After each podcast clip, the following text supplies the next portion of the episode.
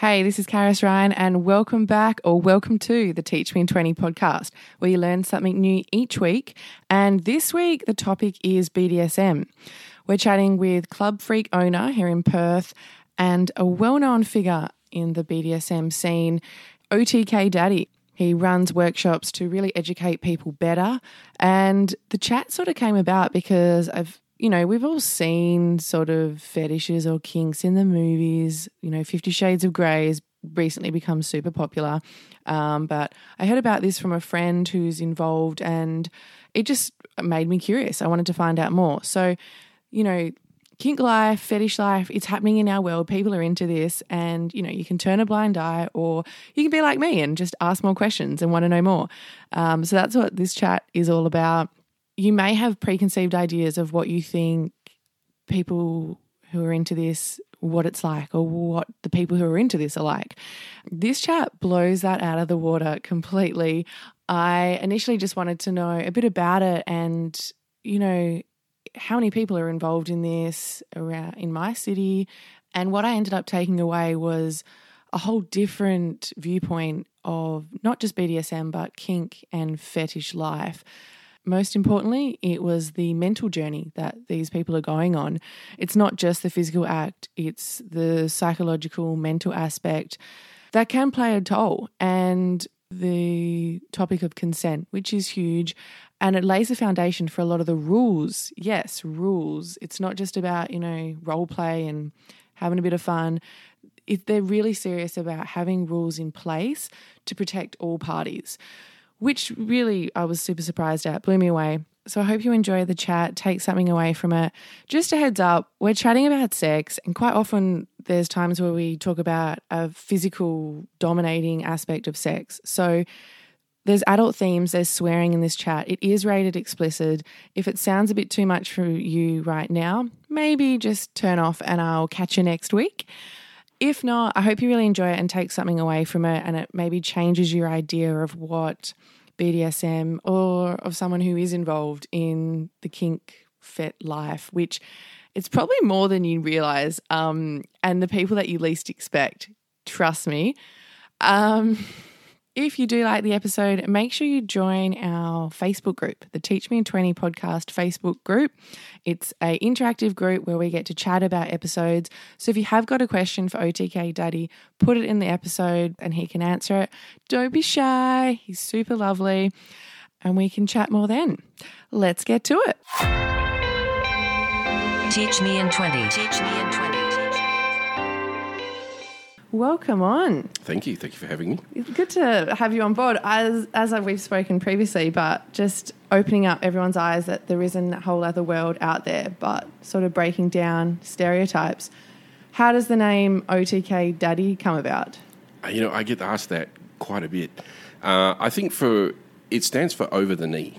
Okay. So it's like a spanking style. Okay. So over the knee is kind of like when you've grab your partner and lay them across your lap and pull down the pants and give them a spank on the bum, okay? So it's kind of kinky, a little bit camp as well. Yeah. So it's just like OTK, just like when you're buying long socks, there's like over-the-knee socks. Yeah. Yeah, so they're OTK. They are OTK so similar. Socks. Yeah. So it ends up in the same place for me, but, you know, it's like, I'm like, okay, so that's a cool thing. And then daddy is just because I identify as a daddy, so. Okay. Yeah. Is everyone given their own, or does everyone have their own name that they go by? Yeah, pretty much. Yep. So we call it a fet name because I guess it came about from a website called FetLife.com, and that's where everybody kind of socializes and hangs out. Is that like fetish? Yeah. Yep, so for fetish lifestyles, it's kind of like a social network. And it's a hangover from the old bulletin board days. You use a pseudonym because, you know, there is an element of privacy if you want to go exploring some fairly out there things in an area that where it's safe to do so. If you have a public life or like a professional life that you want to keep separate, then definitely a good idea to use some other name. I can definitely relate. Even thank you so much for coming on because a lot of people were obviously they're professionals. Mm. They want to keep things private, which I totally understand. Mm. But how did you get into the BDSM world? How did you start your journey off? So one of the things that I like to tell people is that I think I was just naturally drawn to this kind of stuff when I was in my teenage years. Okay. But I didn't know what it was. I had no idea. So I had some pretty interesting sexual encounters with partners that were more adventurous than others. Were they older than you or same age? Mostly the same age. Okay. Yeah. So you just both exploring and... Yeah. Well, I was also watching a lot of horror movies at the time, and horror movies in the 90s were pretty much, you know, the young girl getting chased in the woods by some sort of evil villain. So I decided to act that out with my partner and picked her up after work, drove to a secluded spot and reached under the seat for the kitchen knife, looked at her, reeled dead in the eye and said, strip. And she's like, wow, you're crazy, what the fuck? Yeah. So she's all like, okay, cool. So she did, and then I'm chasing her around the car park and chasing her around the trees, and she's squealing and howling, and I'm like, I'm going to get you, I'm going to cut you. And she's all like, woo. So anyway, so that made for a lot of fun. We had a great time, right? You guys stayed together? Oh, heck yeah. Do you know what I mean? So it was kind of like, you know, I chased her against the tree and we were like making out and stuff. And afterwards she looked at me, she goes, man, there's something wrong with you. You know, like, what the fuck, dude? Like, where did that come from? How did you take that though, being like told something's wrong with you? Well, so later I felt really bad. Really? Yeah, okay. Because this is what we call, I'll talk about this a bit later on, but this thing called top drop. Okay, so the further out into the fantasy and into the other mind space that you go to, you also have to come back. And on the way back, you can tend to face those things that you weren't really conscious of on your way out. On your way out, it's great. You know, you're in the zone. But coming back, you're like, what kind of a monster am I? What kind of, there's something wrong with me that I want these things and I like these things. Okay. But she obviously was for it as well because she took part in it. Yeah. But it kind of was like an early seed, you know. Yeah. And then a fair while later, I was living in LA and I had a toxic relationship. We've all had those. I had a whole string of them. Okay. Because my relationships were based on intensity, right, not intimacy, and I didn't know the difference. So anyway, so I ended up dating this one girl, and she used to be a submissive, and she used to go to this fetish club in LA, and she would tell me the stories about how she'd go to the back room, and there were people in there getting whipped and flogged, and they could get spanked, and I was like, dang, this sounds amazing, I want to go to that club, you know. And it had closed at that point. But, which was, yeah, I know, which was like, damn it, I was really spewing. But every time I would ask her about this stuff, right, she would use it as like a leverage to somehow undermine my interest or my enthusiasm or something. I found it really difficult to manage. And in the end, I got so interested and so worked up to a point where I was like, I have to find out. Like, there's obviously stuff going on for me here that I need answers to. Mm. So there was a dungeon in North Hollywood, and they were having an open day. Right now, I plucked up all of my courage, and on a Saturday I went down to this place, which was nothing but a couple of big steel doors, and rapped on the door, said, let me in, you know. And I had no idea what the heck to expect. You know, I thought, literally demons live here. You know, this is the monster's cave, and I turned up to. Yeah. And the door opened, and about 6'4" big black guy opened the door, looked down at me and said, yes. And I'm like, I'm here for the open day. and he turns around and he goes, I'm Master Kane. Come on in and I'll show you around. And it was the best experience I had ever had. He was the most welcoming and warm-hearted person that I'd met. It was completely the opposite of what I thought was going to happen. So the place was basically a house and... Someone's residence? It was a residence at one point, but now it was a dedicated dungeon. But it was a community dungeon, so it's kind of like a community house. You couldn't go there and ask for a session to see a mistress or anything like that. There's no professional services. Mm-hmm. But it was permanently set up as a dungeon full-time. And they would run workshops during the week and have social nights and, you know, it's like a community dungeon, yeah. So on this day, they were having classes and workshops, and there was people there that I could meet. So he introduced me to an elderly couple in the back and said, you know, this is OTK. He's having some issues with someone he's seeing. He doesn't understand any of this stuff. Can you guys show him the ropes? So I spent 4 hours literally tying up people in the back of this dungeon, like literally being shown the ropes. And they sort of answered all my questions and kind of put things in perspective for me. So when I would just say to them, hey, listen, this is what I'm going through, they were able to say really quickly, look, that's completely wrong. Like, first of all, where's your consent? Did you agree to have that kind of a dynamic? Right. And I was like, what do you mean agree? And they were like, yeah, you actually have to choose to be a part of what's going on here.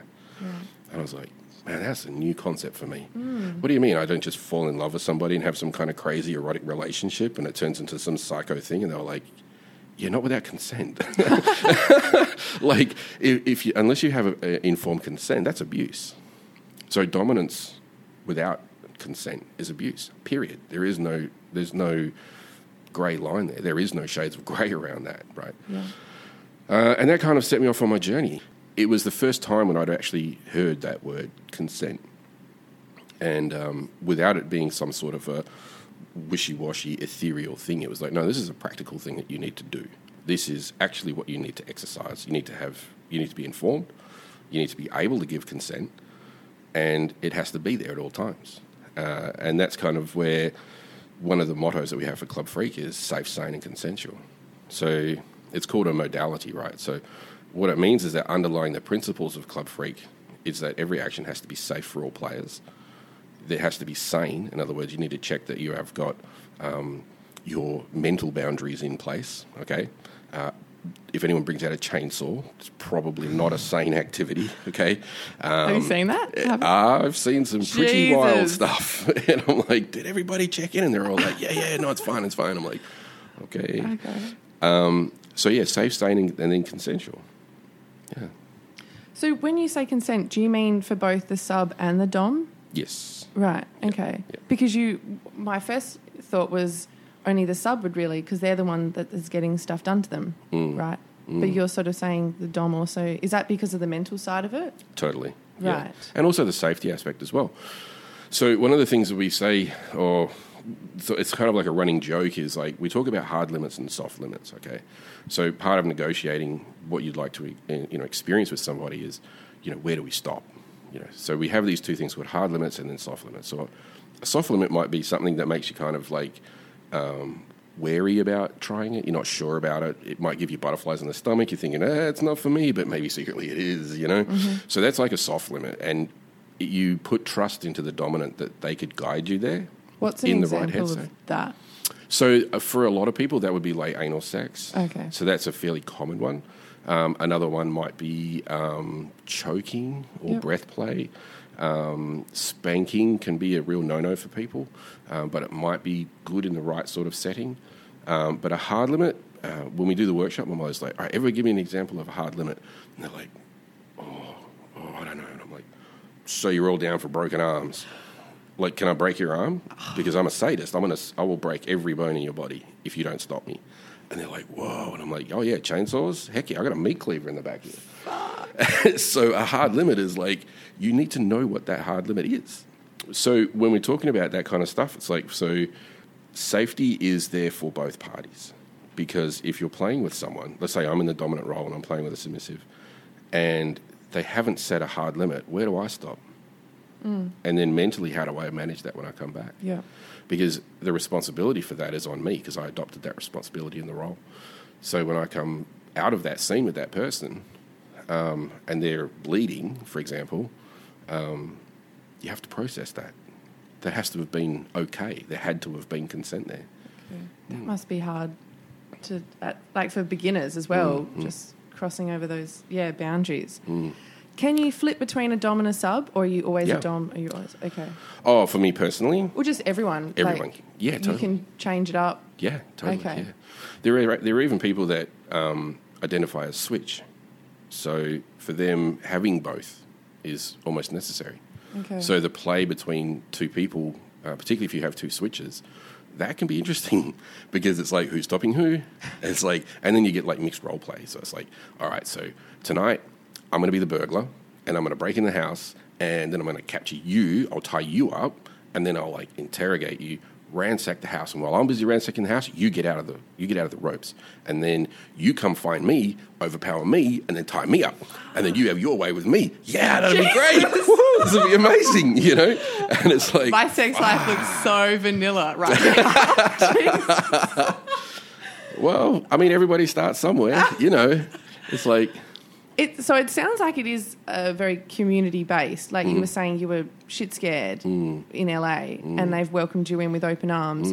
Is that sort of the feel worldwide? So like people in Perth, you're like, guys, we're all here to help each other. Yes, yeah. So when I got back to Perth and was thinking about doing Club Freak, there was no community dungeon. So people's only real option was try and figure it out yourself. Which has that got bad consequences? Have you seen in the past with people it doesn't end well? It tends to end badly for those that don't learn a language for it. Okay. If they can't communicate about it, get consent, set boundaries, then we tend to see the fallout of that come into the scene. Right. Because what will happen is a lot of the time, I don't want to, make broad generalizations, but a lot of the time we see people that have been drawn towards intensity dynamics that have turned toxic because the draw to the power exchange is there, but the limits, the safeties and the consent are gone, or they just didn't get put in place.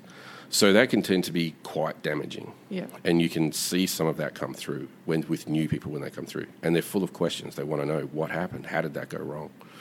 And then when they start to learn, consent, boundaries, rules, limitations, then they can reframe their previous relationships and you can see them. They literally unpack it. It's just like, that's exactly what was going on. Mm. So, yeah, if you don't know, you are taking your chances. Doesn't necessarily mean it's always going to go bad, but yeah. Because what spiked my interest in this was I have a friend who's a sub, mm-hmm. and she was telling me that she's in a contract with a dom. Oh, yeah. And had to go through an interview process, mm-hmm. and got accepted. So it's like a whole job interview. Is that normal? It's not exactly normal, but it is one of the ideals, for sure, yes. And then we'd just get a message, wear this, meet you here, and then the scene would play out. Fantastic. So, yeah, I was like, okay, there's a whole other world going on here that I have no idea about. Mm. So I wanted to ask, is the scene build-up, is that where the main highlight is, or over than just the sex? So is it the playing out? Mm. Is that the highlight, or is it the actual sex component? So let me see if I can put this... What we're really looking for is a journey. We're looking for a, kind of like a suspended reality space. Okay, so the anticipation is critical, right? Setting the scene is critical, negotiation, and then inside the play itself, all of that lead up leads to a really intense scene itself, right? Mm-hmm. And then aftercare after that is obviously also incredibly important, but... Yeah, if you don't set the stage properly beforehand, it can also be fun, but it can also just tend to be a couple of kids chasing each other around with sticks, Are you climaxing before you're even having sex because of the intensity of the scenes? No. Okay. I don't, no. Okay. For me, it's not really about sex, and that's going to probably sound a little weird. For me, it's about power. So whatever it takes to get that feeling is what I'm after. So sex for me inside that space then becomes something that I can use either as a weapon to increase my dominance, or it can be used for objectification to put that person into a much deeper headspace, or it can be extremely intimate if I want to bring them closer so I can build a stronger bond. Mm-hmm. It has many, many, many more uses than just the orgasm itself. It's not an end in itself. Right. Mm. And you mentioned aftercare and setting those parameters. The parameters, are you setting when you meet up, or are you messaging and like... Messaging usually. Yep, so you know what before you're going into it. Yeah. And then the aftercare, are you sitting down face-to-face having a chat or... like a debrief? Yeah. Gatorade and a cigarette. So aftercare is really incredibly important. Aftercare is really it's the time after play when you are coming back to reality, right? Particularly if you've had a really heavy scene, it can be really important because that's when, on your journey mentally back from that place, you're going to see your shadow selves as you come back, right? So whilst you're in headspace and you're the be-all, end-all, grand lord poobah of hell, you have to revisit that on the way back. And sometimes that can be incredibly jarring. You can get a lot of internal dialogue like, what's wrong with me? Why do I like these things? Who am I that I want this stuff done? And on the top side, it can be like, well, what does it mean that I do these things and that I enjoy these things? Like, what's wrong with me? So you guys chatting it out sort of letting those mental demons out with each other and then before you leave. Mm-hmm. Yep. Yeah, I mean, it doesn't even have to be talked about either. It can just be a shared space that you just sort of come down to. Oh, okay. And you just sort of, sometimes people go non-verbal, they don't want to talk. Yep. I tend to make a nest in my living room. I take all the cushions and stuff from the house and I chuck it all on the floor and cover it with doonas and chuck all the stuffies in there and put on Netflix and... Okay. I used to say Disney, but then like my current subby, she watches horror movies. So I got to come down to like Nightmare on Elm Street, which is jarring. Oh, no. Yeah, but I tried the anime and not having it. So you've currently got, it's called a dynamic, isn't it? Yes. With a sub. Yes. Can you have multiple subs on the go? Or yes. Yep. Can you have a relationship? Have you ever dated someone while also having a dynamic on the side? I used to date people before I was fully involved in the kink scene. Mm-hmm. Yeah. So. There's a slight difference between a relationship and a dynamic, and I ask this of people to sort of get them to think about it. I don't like to use the word relationship because it comes with preloaded social baggage. So if I say you're my girlfriend or I'm your boyfriend, it has these label baggage things that come with it, assumptions, expectations. It has this kind of a predefined role with it, right? Like, okay, cool, I'll wait up for you till you get home, or I'm going to open the doors for you, or whatever the heck it is, right? So when you use a different word like a dynamic, you start fresh.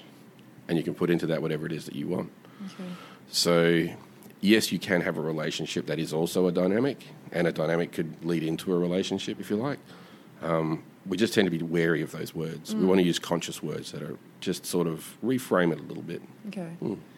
With the scene as well, I wanted to ask about the toys you use or apparatus, whatever we want to call them. That one.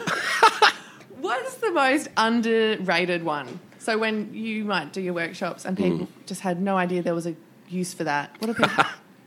I think there's actually a whole category for that. We call them pervertibles. Okay. Yeah. So, like, yeah, once you're in this world, going to Bunnings is never the same.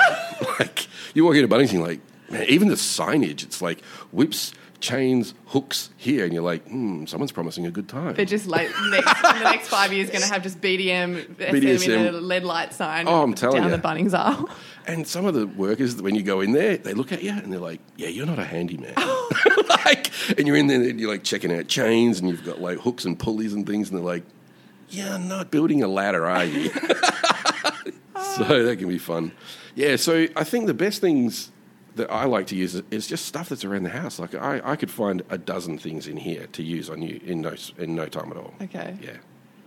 Well, that's for another day, you maybe. You think about that. Is it a big scene in Perth? So how many, like, people would you come into Club Freak? Is it a growing community?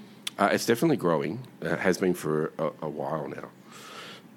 Club Freak, we get sort of 400, 500 people. Okay. It's a packed club. Yeah. Like, yeah, it's a decent night out. They say there's something like 7,500 active kinksters on FetLife in WA. Okay. You wouldn't know it if you went to a lot of the private parties because everybody sort of hangs out in their own social circles. But, even private parties are sort of 100 plus people. So what do you think draws people to this? Is it, I guess is... normal sex just so boring? Is it just their life or their world? They need some more excitement. Yeah, that's a good question. I think there's an element of curiosity. I think it's a very curious thing for people. When we did Sexpo in 2017, we had 2,500 people come through our stall in 3 days. We had them lined up 140 people deep at the door just to get in. We could only fit 65, so we had to turn away 50, 60 people. And we're doing a show every hour on the hour. What's the shows? BDSM 101 workshops and also something fun we call the Wheel of Doom. Ooh. Is it like Wheel of Fortune? Yes, it is. Yes. I mean, it's your misfortune. Okay. So we have like a stage and then we have like a chocolate wheel with all the different things that we have with us. There's like 8 or 10 different implements and we call for a volunteer and then we spin the wheel and whatever comes up, that's what we do. We make them all chant, Wheel of Doom, Wheel of Doom. Secretly, you asking for volunteers and everyone sort of acts shy, but they all want to be up there? Oh, heck yeah. Yeah. Yeah. Oh, we are never short of volunteers. There's someone usually right up front, pick me. Okay, yep. So if people are into it, do you suggest that they attend workshops to start with, go to these events and sort of get more information on it?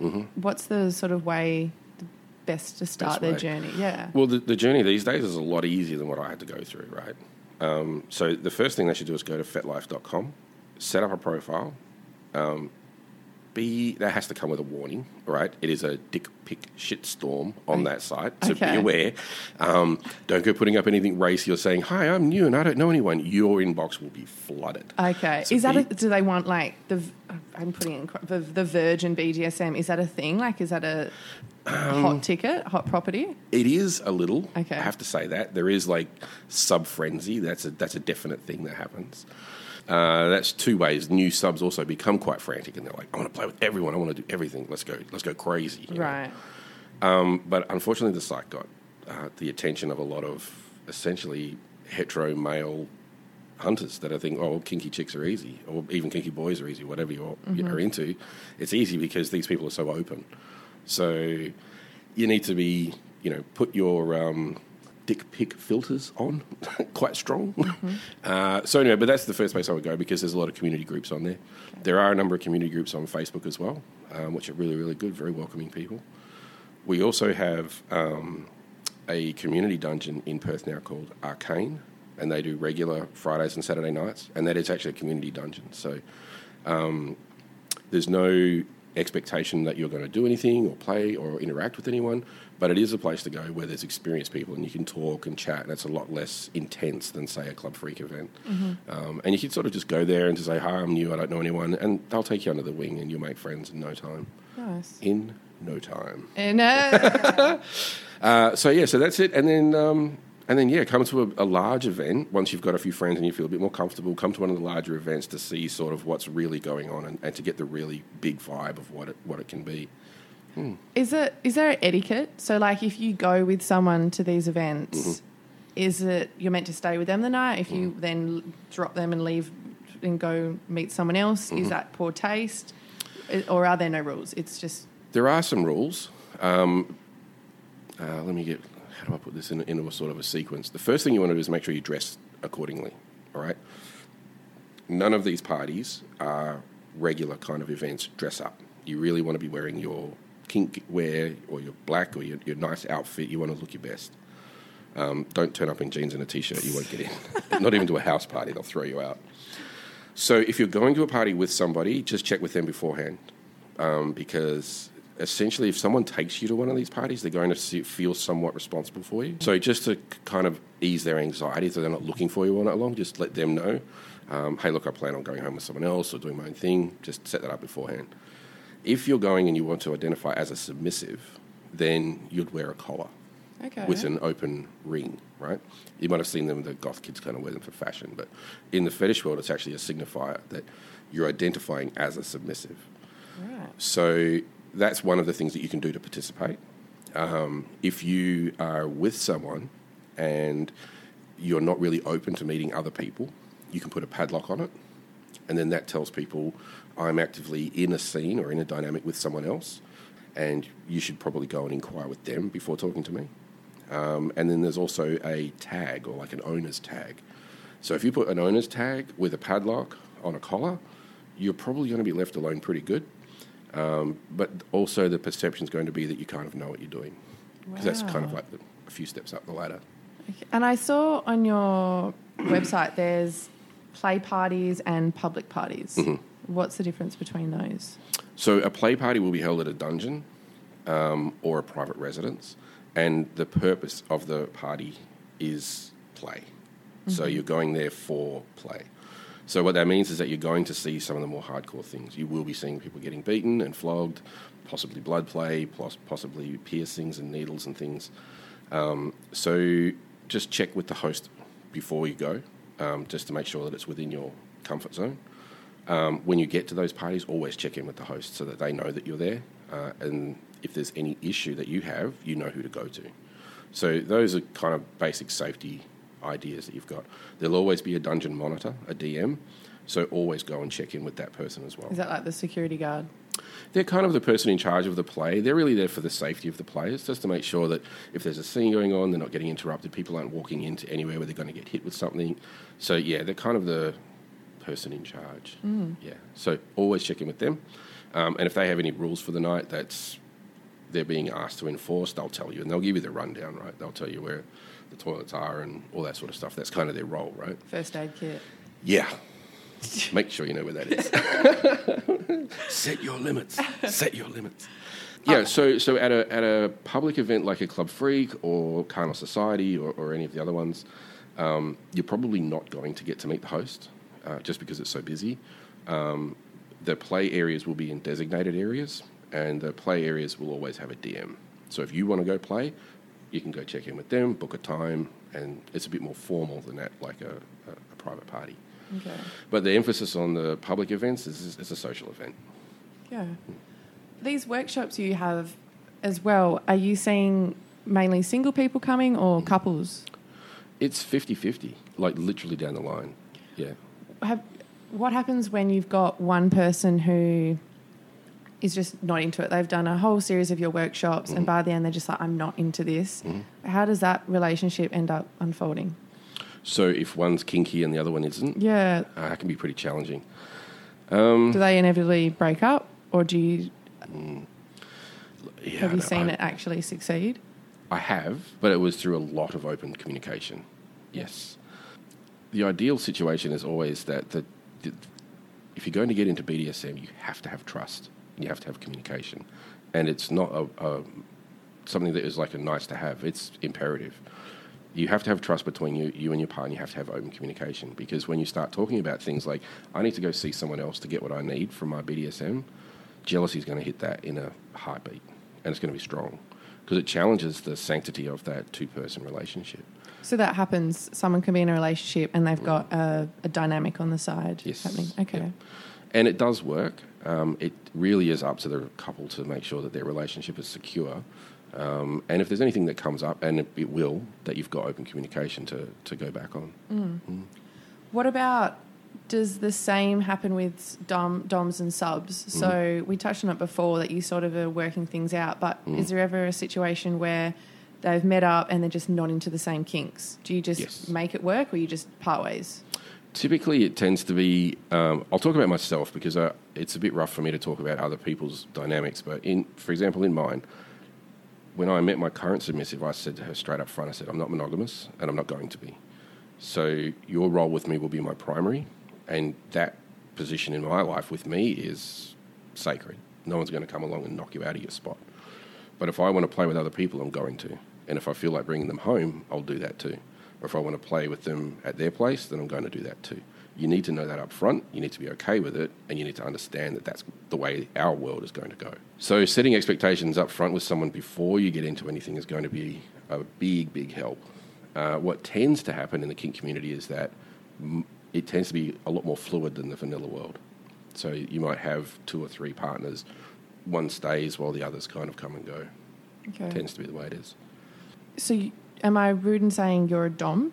No, not rude. Okay, so you're a dom. Mm-hmm. Am I stereotyping here? But my perception of like a sub is someone who's maybe shy, introverted, quiet. Is that totally not true? Totally not true. Okay. Because yourself, you're quite brawn... deep voice, a big guy. So I'm like, oh, of course he's a dom. But are they skinny? Totally. Yep, okay. Totally. It's if there's anywhere in the world where all of this stuff's going to get thrown on its head, it's in the kink world. Okay. And you really, although I am very stereotypical, I'm like the white cis male hetero, you know, I'm all of that stuff. But I love it, so it's totally cool with me. But some of the most intense submissives I've ever had to play with have been total alpha type females. Life of the party, centre of attention in the room, total high-powered job, absolute go-getter, total achiever. But when they want to come and play with me, switches off, and we go to the other side. Right. And that is the same as well for male submissives a lot, which you see this quite a lot. There's a lot of the male subbies we got coming through are like lawyers, they're politicians, they're doctors. It's because in the real world, in the straight world, they've got so much responsibility. And how do you balance that? The way you balance that is to go to the other world. So this is like an outlet. Totally, yeah. Wow. Don't get me started on adult baby diapers and stuff. Not my personal thing. Not shaming, but just it's a real thing, because it helps to, anything that helps to take that pressure away is a great thing. And it can be really, really balancing for people. I'm interested to see hear the politicians, but we probably shouldn't mention them. Yeah. It sounds like, just speaking to you, there's a lot of rules and there's, you know, etiquette and there's a way of doing this. And it seems like it's all planned out so everyone's safe, like we've said, and just on the same page. With in terms of safe words, one of the other things I read on your with your workshops is you're telling people it's not a failure if you're using the safe word. Absolutely. So if that's put into play, do you then revisit that act, or is it just totally abandoned? So when a safe word gets called in a scene, it's an instant stop. So whatever's happening, if that person's tied up in ropes, you chop the ropes, you get them down, you get them into a safe space, into that aftercare space, and you pay attention and you wait, because it might take a while before that person comes, even verbal, before they can even talk. Yeah. So it's really a safety aspect. So at that point, it's like calling an ambulance. Like, that's an EMT moment. Okay. So we definitely don't muck around with them, but you can hear some pretty weird ones. So we joke about it because it's funny when someone says, hey, my safe word is pineapple. And there's always someone that says, my safe word is pineapple. I'm like, in what context are you going to come up with that word, right? But I mean, like, so words like, no, don't, stop, I hate it, fuck you, you know, that's not a safe word, because you're going to be saying that. A lot. And that's kind of part of the fun, right? Like, you're an evil man and I hate your guts. And I'm like, yes, I am. So what are some, have you got any good safe words from the past? So funny ones? Just, yeah. Oh, grenade. Okay. I heard was pretty, I thought, grenade. Hey, that's pretty effective, yeah. I think. At that point, it's like, all stations stop. Like... but it's really about, you know, what's a word that you're not going to use in a context of pain or anguish or suffering, like not a reflex word, so that it cuts through for the mind of the top, who could be way off in top space, okay. Right? And it has to be prearranged so that, the dominant can put that in their head. They go, okay, I'm aware of that word. Right. They'll listen for it, right? So, yeah, so things like stop, no, don't, any of the swear words, cuss words, don't use that. But we use green, yellow and red. Red is stop, clearly. Yellow is check in with me, something's not quite right. And green is go. Okay. Yeah. So you're that out of your head sometimes in a scene. Mm-hmm. You don't even know what day it is or what's really got, like, you might miss. Could you miss the safe word accidentally? No. Okay. You know, I don't know of anyone that has, but I guess it's technically possible. But it's such a rarefied headspace that it becomes part of what you're doing. Having said so, and I don't want to confuse the issue, but there are people that play by with suspending safe words, okay? Absolutely. So there's another modality called RAC, which is risk-aware consensual kink. So what they're saying is that I'm aware of the risks before we go in, so I'm suspending the need for a safe word. I'm prepared to trust you no matter what. Wow. So... that can be a modality, right? So, and that would be discussed up front. You're not going to get thrown into a rack play scene without someone saying something. Did you completely laugh at 50 Shades of Grey, the movie? I didn't watch it, or I haven't read the books, but what I heard, it wasn't great. Wasn't great. Compared to what I'm hearing, I can't imagine it was anywhere like that. So no, but again, it's you know, it's porn, it's fantasy, you know. And it's not a bad fantasy. I mean, he's rich, he's got sports cars and a fancy joint, and if you see the movie, he's got like the dungeon of all dungeons, like, it's immaculate. It's a beautiful space.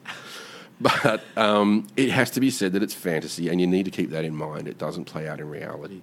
There were some things in there that people should just kind of like be aware of, in the fact that she didn't sign the contract. So anything that happened after that was actually non-consensual. Okay. And if she signs the contract under duress, that's also non-consent. Right. Yeah. OTK Daddy, this has been so enlightening. It's a whole other world that I didn't even know existed, and now I hope people listening know a little bit more about it, and if they are interested, they know where to go. Yeah, come find me at Club Freak, or, I mean, you can go to the website, clubfreak.com.au. We have whatever we are up to. Anytime we list our parties or anything, any events that we're attending or workshops, anything, we always put it up there. I'm going to list your website as well, and also you can check out Club Freak on Facebook, guys. Yep. We'll see you next time. Anytime. See you guys. It'll only cost you 20 minutes. What? Where do we go from here? I know. Everyone's going to take away something different from that. But I hope you really enjoyed it, learned something new, as I hope you do each week. And if you're enjoying the Teach Me in 20 podcast, make sure you rate and review it on Apple Podcasts. Every review you make helps people find the Teach Me in 20 podcast. And while you're there, make sure you subscribe or follow wherever you find your podcasts so you can keep learning something new each week with me. So bye for now. See you next week. Teach Me in 20. Teach Me in 20.